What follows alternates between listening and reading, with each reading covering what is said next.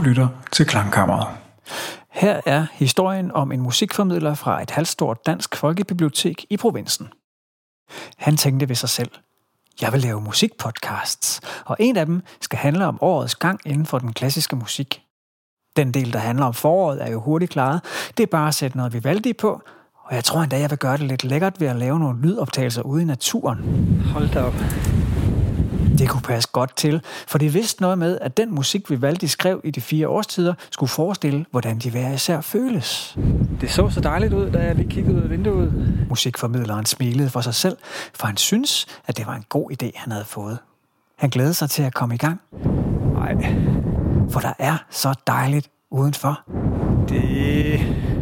Når det er forår.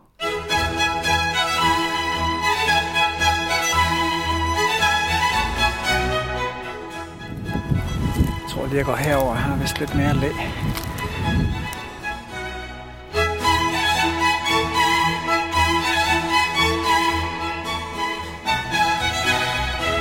Ha, der kommer en på cykel. Det er faktisk sjældent, man ser folk stå op i pedalerne på vej ned ad bakken.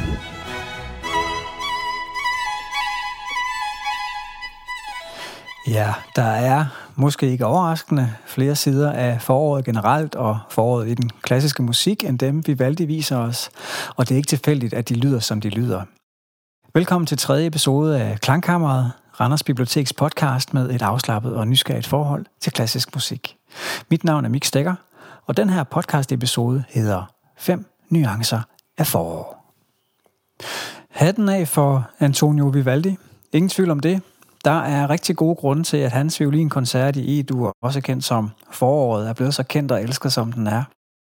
Den og de tre andre violinkoncerter, som tilsammen udgør den koncertsvite, som populært kaldes de fire årstider, bliver nok set lidt ned på og anklaget for at være den klassiske musiks svar på fast food. De er lette at indtage og fordøje, og det er egentlig vældig synd, at, at det er blevet sådan. Foråret er for eksempel nærmest lysende musik, som rummer stor lethed og ynde, og når man kommer fra den mørke sæson, så illustrerer den her musik i mit hoved, og tror jeg i mange andres, præcis hvad det er, vi har gået og længtes efter.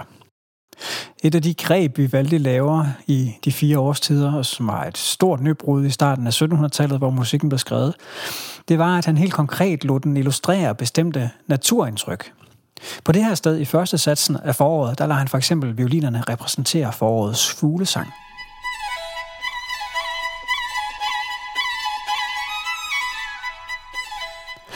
Og lidt senere i satsen, så skal det forestille at blive uvær med blæst og lyn og torden.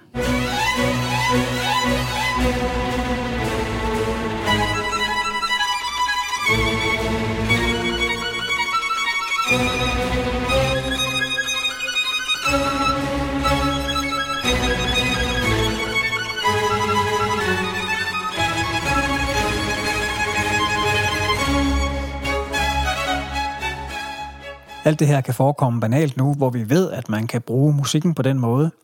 I begge de to foregående afsnit af Klangkammer, der er jeg inde på lignende eksempler fra senere i musikhistorien. Men det kræver faktisk en ret stor portion kreativitet at lave de her nybrud, uanset om det er inden for musikkens verden eller andre steder. Den kreativitet havde vi valgt i, og i løbet af den her episode kommer jeg forbi flere nytænkende komponister, flere markante skift i måden, man lavede musik på, og flere ændringer i samfundet som sådan – som også havde betydning for musikkens verden. For nu at bruge et udtryk, som giver mening på tværs af generationerne, så er Vivaldis forår fyldt med sprød musik. Dels sådan sprød i ung forstand, sådan som jeg har været inde på, det er helt enkelt dejlig musik, men også i klangmæssig forstand. Værket opføres oftest kun med strygeinstrumenter og cembalo, og det giver den her meget lette fornemmelse, som måske faktisk er så let, at det der uvær, som vi valgte skrev ind i stykket, ikke kommer til at fremstå helt vildt skræmmende. Der er flere ting i det, blandt andet at man i barokken ikke havde de samme instrumenter til rådighed som i dag. Nogle af dem var ikke udviklet til at have samme klanglige fylde og samme lydstyrke som i dag, og andre var simpelthen ikke opfundet endnu. Måske er det en af grundene til, at Vivaldis stormværsscene ikke minder så meget om min udendørs oplevelse fra det tidlige forår. Og det var egentlig noget af det, som satte mig i gang med at grave i det her emne. Det er lidt som om finheden i Vivaldis forårsbilleder inviterer til at løbe hen over en blomstereng i lun solskin, men svulende piber og insekterne summer. Men hvad nu, hvis det ikke er sådan, man har det? Hvad nu hvis jeg er typen, som opfyldes af virketrang efterhånden som dagene bliver længere, som længes efter muljord og kompost, og som for længe siden har lagt en slagplan for, hvordan gulerødderne, ærterne, kartoflerne og squashen skal stå i forhold til hinanden i år. Lad os rykke fra barokken til den periode, som man kalder Wienerklassikken. For der har øh, Josef Haydn et musikalsk bud på lige præcis den slags forårsfornemmelser.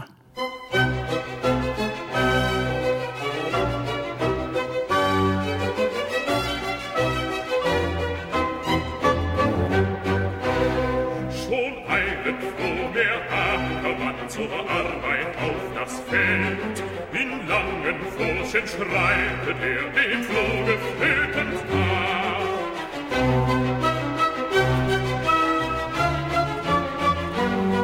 Schon eilet froh der Ackermann zur Arbeit auf das Feld. In langen Furchen schreitet Josef Haydn har nemlig også skrevet et værk, der tager årets gang under behandling. Det hedder simpelthen Årstiderne, havde premiere i 1801 og er det, man kalder et oratorium, hvilket sådan lidt groft sagt er lige med en opera, hvor teaterdelen er skåret fra. Det er et værk for et efter datidens målestok ret stort orkester, øh, inklusive kor og så tre solister, en sopran, en tenor og en bas, som skal repræsentere forskellige arketypiske folk fra landet. Det vi hørte her var et soloparti, en arie, hvor bassen synger om bunden, som glad tager ud på sin mark, nu hvor vinteren har sluppet sit tag, for at komme i gang med årets produktion. Og musikken støtter godt op om den fortælling, synes jeg. Ikke mindst takket være akkompagnementet. Hvis man sammenligner med Vivaldis forår fra før, så er der selvfølgelig også nogle helt andre muligheder for at lave et kraftfuldt udtryk, takket være alle de blæsere, som Haydn tager i brug her. Men det er i det hele taget som om musikken har den her motor indbygget. Musikteoretisk er der sådan nærmest kaskader af 8. delsnoder og 16. delsnoder i især strygeakkompagnementet, og det giver den her lystigt travende fornemmelse.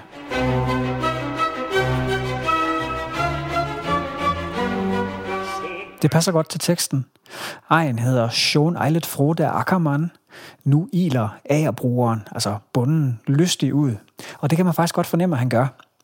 Og øh, det er ovenikøbet ikke det eneste, som Haydn illustrerer her. Der er nemlig en øh, piccolofløjte involveret i blæsersektionen. Hvis nok den eneste gang i Haydns virkelig produktive karriere, han brugte sådan en. Og den repræsenterer simpelthen, at bunden går ude på marken og fløjter, øh, hvilket i øvrigt også fremgår af teksten. Han går og fløjter bag ved sin plov. Haydn var kendt som en lystig fætter, og anden gang Piccolo-fløjten dukker op her, så kunne han faktisk ikke dyse Han måtte lige gribe chancen for at lade bundemanden fløjte temaet fra en af hans tidligere symfonier, og på den måde så lavede han lige en klassicistisk insidervits for Haydn-kendere, som så kunne sidde og nikke indforstået til hinanden nede i koncertsalen.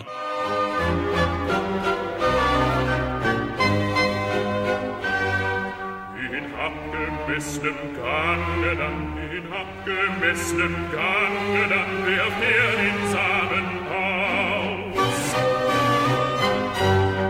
Den birgt der Ackertreu, den birgt der Ackertreu und reift ihn bald zur golden Frucht. Men hvor kommer alt den her virketrang så egentlig fra? Umiddelbart er den til øh, vor herres pris, det fremgår af teksten til oratoriet. Men på det her tidspunkt i historien, der er vi faktisk på vej i en retning, hvor den hidtidige nære relation mellem kunst og kirke holder op med at være en selvfølge. På den måde kunne det godt ligne, at arbejdsmoralen ikke kun er et redskab til at stå så godt med Gud. Den viner klassiske periode er sammenfaldende med en tid i den vestlige historie, hvor samfundet ændrer sig meget. Vi er i det, man kalder oplysningstiden, hvor videnskab og rationalitet får en langt større plads på felter, hvor religion havde været nærmest enerådende indtil da. På det helt lavpraktiske plan, så sker der også det, at komponisterne i højere og højere grad finder arbejde hos adelen, så kirken heller ikke nødvendigvis her er den drivende kraft bag det, der helt konkret foregår i musikkens verden. Årstiderne er ikke kirkemusik. Det er skrevet til koncertsalen og ikke til katedralen, hvis man kan sige det på den måde. Og Haydn han er et, øh, i det hele taget et godt eksempel på den her udvikling. Han tog skam sin øh, kristen tro alvorligt, Blandt andet så ved vi, at han tyede til sin rosenkrans for hjælp, når han kørte fast i sit kompositionsarbejde og følte sig godt hjulpet af det. Men han havde også god brug for den hjælp. Han var vanvittigt produktiv, som jeg har nævnt, men han var også formet af, at han som ung aspirerende musiker var nødt til at handle entreprenørielt, simpelthen for at klare sig. Han var klaverlærer, han var akkompagnatør, han stod simpelthen på gaden og sang for at tjene til livets ophold, når det stod værst til i de unge år, siges det. Siden gik det jo meget godt for Haydn. Det lykkedes ham at blive ansat som hofkomponist meget af tiden ved det mægtige Esterhazy Hof i det nuværende Ungarn.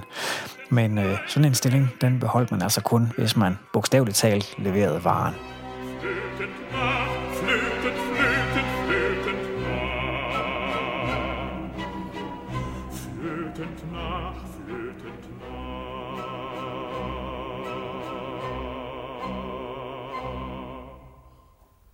Men hvad nu hvis mit forår heller ikke er opfyldt af virketrang, uanset om Gud er involveret eller ej? Hvad nu hvis jeg faktisk bare går rundt og er trist, fordi den jeg elsker er gået fra mig, og foråret nu bare fremstår som en skærende kontrast til mine indre realiteter med al dens varme lys, glæde og fuglepip? Det er blevet tid til at rykke frem til romantikken. Der er der nemlig blevet plads til, at det kan handle om mig.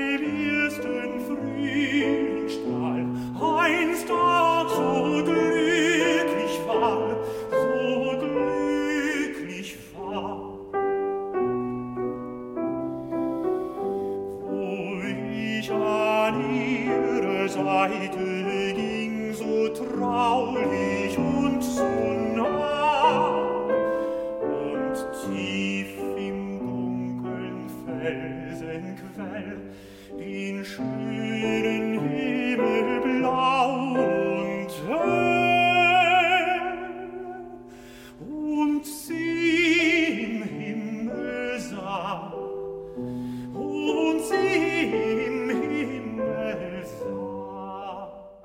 Hvis det var fornuften og videnskaben, der satte dagsordenen i Wiener klassikkens periode, så skiftede moden godt og grundigt i løbet af de første årtier af 1800-tallet, da den periode, man kalder romantikken, sætter ind.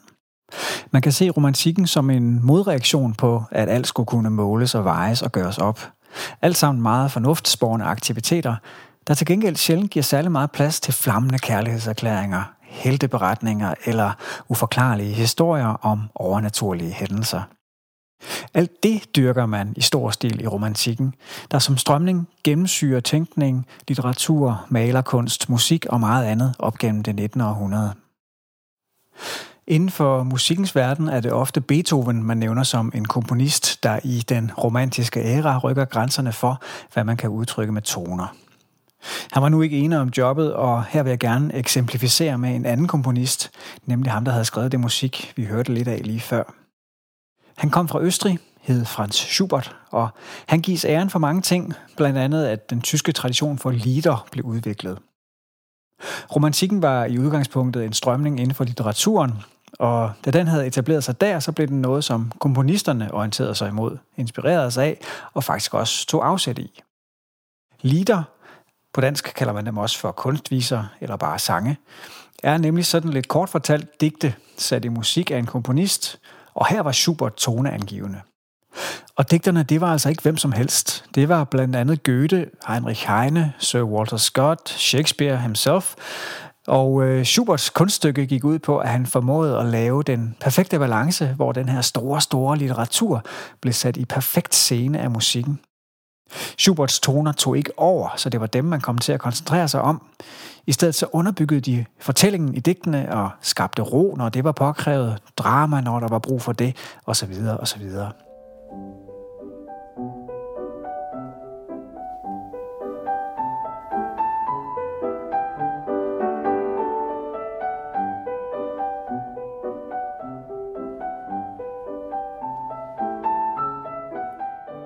Når han kunne det, så handlede det først og fremmest om, at han var en blændende dygtig komponist. Men så havde han altså også fået det her relativt nyudviklede instrument til rådighed, som hed et klaver. Opskriften på det moderne klaver var ved at være på plads i de her år, og det er centralt i den her sammenhæng. Man var allerede kommet et godt skridt væk fra barokkens cembalo, som jo lyder fint og sprødt til barokmusik, som vi har hørt, men som er meget begrænset i sit udtryk. Her i tiden for den industrielle revolution, der sker der også nogle ordentlige ryg på området for musikinstrumenter. Det, at prærien i Nordamerika for eksempel skulle hegnes ind, så køerne ikke løb væk. Det betød, at man blev dygtig til at lave hegnstråd. Den teknologi smittede af, så man blev bedre til at lave strenge til for eksempel klaverer. Og da man finder ud af at putte en øh, jernramme ind i klaveret, øh, så giver det mulighed for at spænde de her nyudviklede strenge bedre op, og det giver igen et instrument med en helt anden dynamik. Altså, man havde altid kunne spille lavt, men pludselig kunne man også spille højt. Og når man slog tonerne an, så klingede de i længere tid, og det hele lød fyldigere. Og der får Schubert nogle muligheder til rådighed på paletten, som han udnytter, som han simpelthen havde kreativiteten til at udnytte. Musikstykket, som vi hørte før, det hedder Im Frühling, altså om foråret, og er den her beretning om, hvordan det føles, når der er lidt langt hen til den forårsstemning, som alle andre tydeligvis er i, fordi man selv er blevet forladt. Alt ligner sig selv i omgivelserne. Det er fuldstændig ligesom det var, da man var lykkeligt sammen. Og kontrasten mellem det og så den her inderside med et knust hjerte, det er næsten ikke til at bære. Som der står i de sidste linjer. Hvis bare jeg var en fugl her ved engen, så kunne jeg blive op i træernes grene og synge sødmefuldt om hende hele sommeren. Sie wie der bunte Frühling schon aus Knosp und Blüte blickt. Nicht alle Blüten sind mir gleich, am liebsten pflückt ich von den Zweig, von welchen sie gepflückt, von welchen sie Det med, at musikken og kunsten i det hele taget på den måde kunne fortælle om, hvordan der så ud på indersiden af en karakter. Altså fortælle om en persons følelser var et kolossalt spring. I folkeviser, som jo i udgangspunktet tilhørte det jævne folk, og derfor ikke havde noget med borgerskab og adel at gøre, der havde den slags været brugt i en rumtid på det her tidspunkt. Og et af trækkene ved romantikken var, at man ikke længere var for fin til folklore. Altså det var helt okay at orientere sig mod almuen og tage det til sig, som nu passede ind. Men man skal nok ikke bilde sig noget ind. Altså det var ikke hvad som helst, man tog til sig, når man på den måde plejede omgang med de lavere klasser. Men så længe det, man fandt, støttede op om de rette romantiske idéer, så var der autenticitetspoint at hente, og så var det okay. På samme måde med romantikkens følelsesfokus i det hele taget. Den var et nybrud, et meget markant nybrud faktisk, men derfor var der stadigvæk, det var nogle bestemte følelser, som var de rigtige i den her sammenhæng myten om den ensomme, lidende kunstnersjæl, kunstnergeniet faktisk, som jo både, passer godt på både Schubert og Beethoven, den kommer ikke ud af ingenting.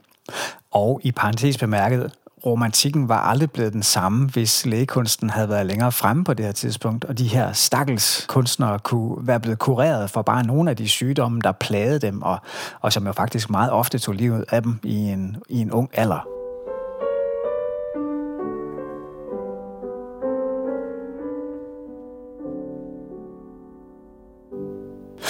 Men hvad nu, hvis det heller ikke er sådan, jeg har det? Hvad nu, hvis jeg fnyser af al den romantik? Altså både romantikken fra romantikken og romantik som generelt livssyn.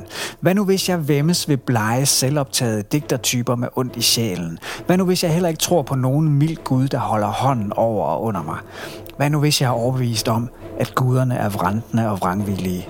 At naturen er fuld af knusende kræfter, og at noget skal dø, for at noget andet kan opstå? Ja, i så fald er det blevet tid til at rykke frem i historien igen.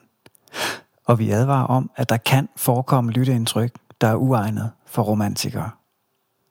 Hvis du lige vil åbne den dør derovre, ja, den der dør, der står modernisme på.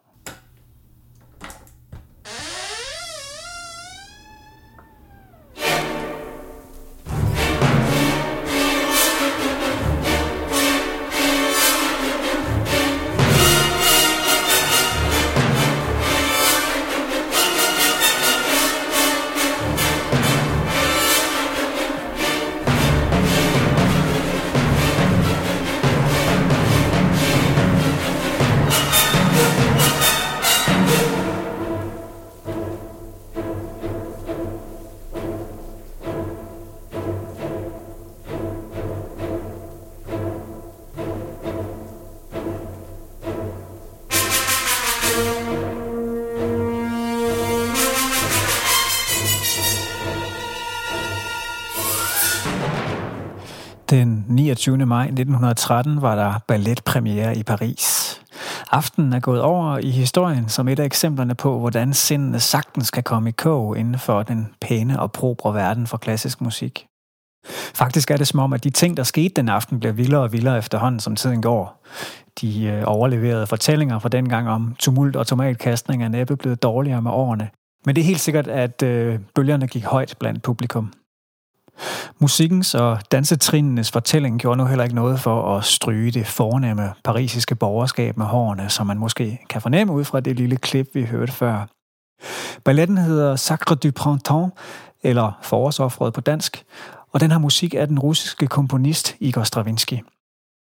Stravinsky tog udgangspunkt i oldslaviske myter og skabte det her kæmpe værk, der bulrer og summer og knitrer af urkraft og hedenske ritualer, og ikke er bange for at i talesætte, at den slags ikke har noget med velordnede forhold, videnskabelig rationalitet eller romantiske idéer at gøre.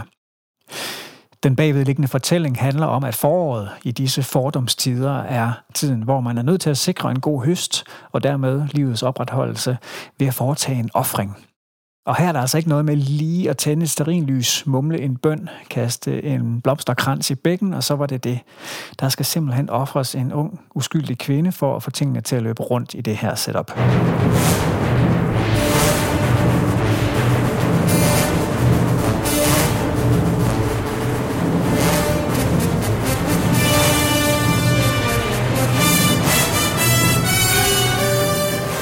Stammens unge kvinder er alle i spil til at skulle ofres, og hende, som valget falder på, udvælger sig skæbnen i nogle rituelle lege, som pigerne gennemspiller i løbet af ballettens anden akt. I sidste scene danser hun sig selv til døde i påsyn af stammens ældre til de toner, vi hører her. Det er simpelthen barske løjer.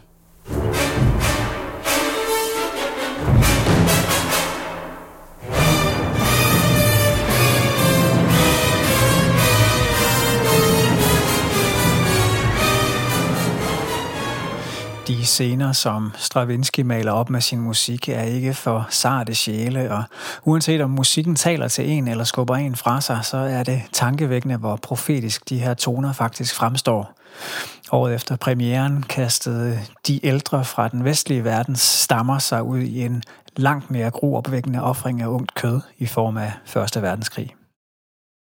Nå, her kommer lige et sidespor, fordi jeg er nødt til at sparke en lille smule dæk vedrørende den indspilning af forårsoffret, som jeg bruger i den her sammenhæng. Normalt så er det noget, jeg henlægger til de noter, som jeg skriver til hver episode af den her podcast, og som man kan finde inde på klangkammeret.transistor.fm. Derinde nørder jeg om, hvorfor jeg lige præcis har valgt en indspilning frem for en anden osv., men her kan jeg simpelthen ikke holde min mund. Indspilningen her er en gammel svend med New York Filharmonikerne fra 1958 faktisk. Men grunden til, at jeg har valgt den, er, at manden, der dirigerer orkestret, er Leonard Bernstein. Og jo mere jeg lytter til forårsoffret, jo mere slår det mig, at Bernstein i West Side Story faktisk står i dyb gæld til den musik af Stravinsky, som han selv dirigerer på den her optagelse. West Side Story er selvfølgelig på mange måder en ganske anden og umiddelbart knap så avantgarde oplevelse. Men når bølgerne går højt i det stykke, så er der noget med måden at skabe drama i musikken på. Måden rytmerne hele tiden forskubber sig i forhold til hinanden. De der højspændte chokbølger, der kommer fra især messingblæser og stryger. Trompeterne og violinerne spiller virkelig skarpt og insisterende og lægger de her tætte dissonante klange og jeg er endt med ikke at være i tvivl om, at Bernstein trak godt og grundigt på inspiration fra Stravinsky, da han skrev den musical. Og koblingen giver jo også mening på den måde, at der faktisk også bogstaveligt talt danses på liv og død i West Side Story. Prøv lige at lytte til lidt af musikken fra kampscenen The Rumble.